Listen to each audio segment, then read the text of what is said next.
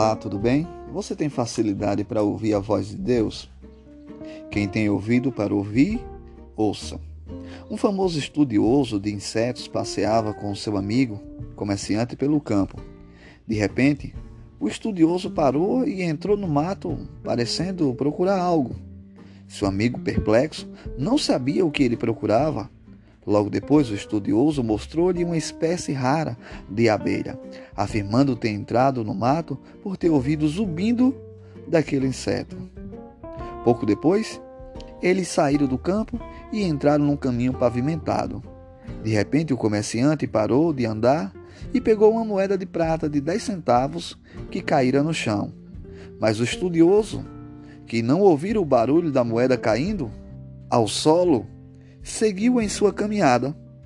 Aqui podemos ver que determinadas pessoas estão mais atentas para ouvir a determinados sons. Os que pertencem ao mundo ouvem o som do mundo. Os que pertencem a Deus ouvem a voz de Deus. Quem ama ao Senhor pode ouvir a sua voz suave e agradável que fala interiormente.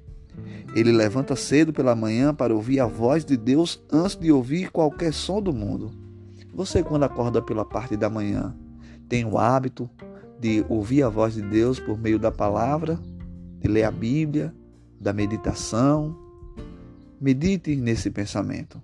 Deus o abençoe e tenha um lindo e maravilhoso dia na presença do Senhor.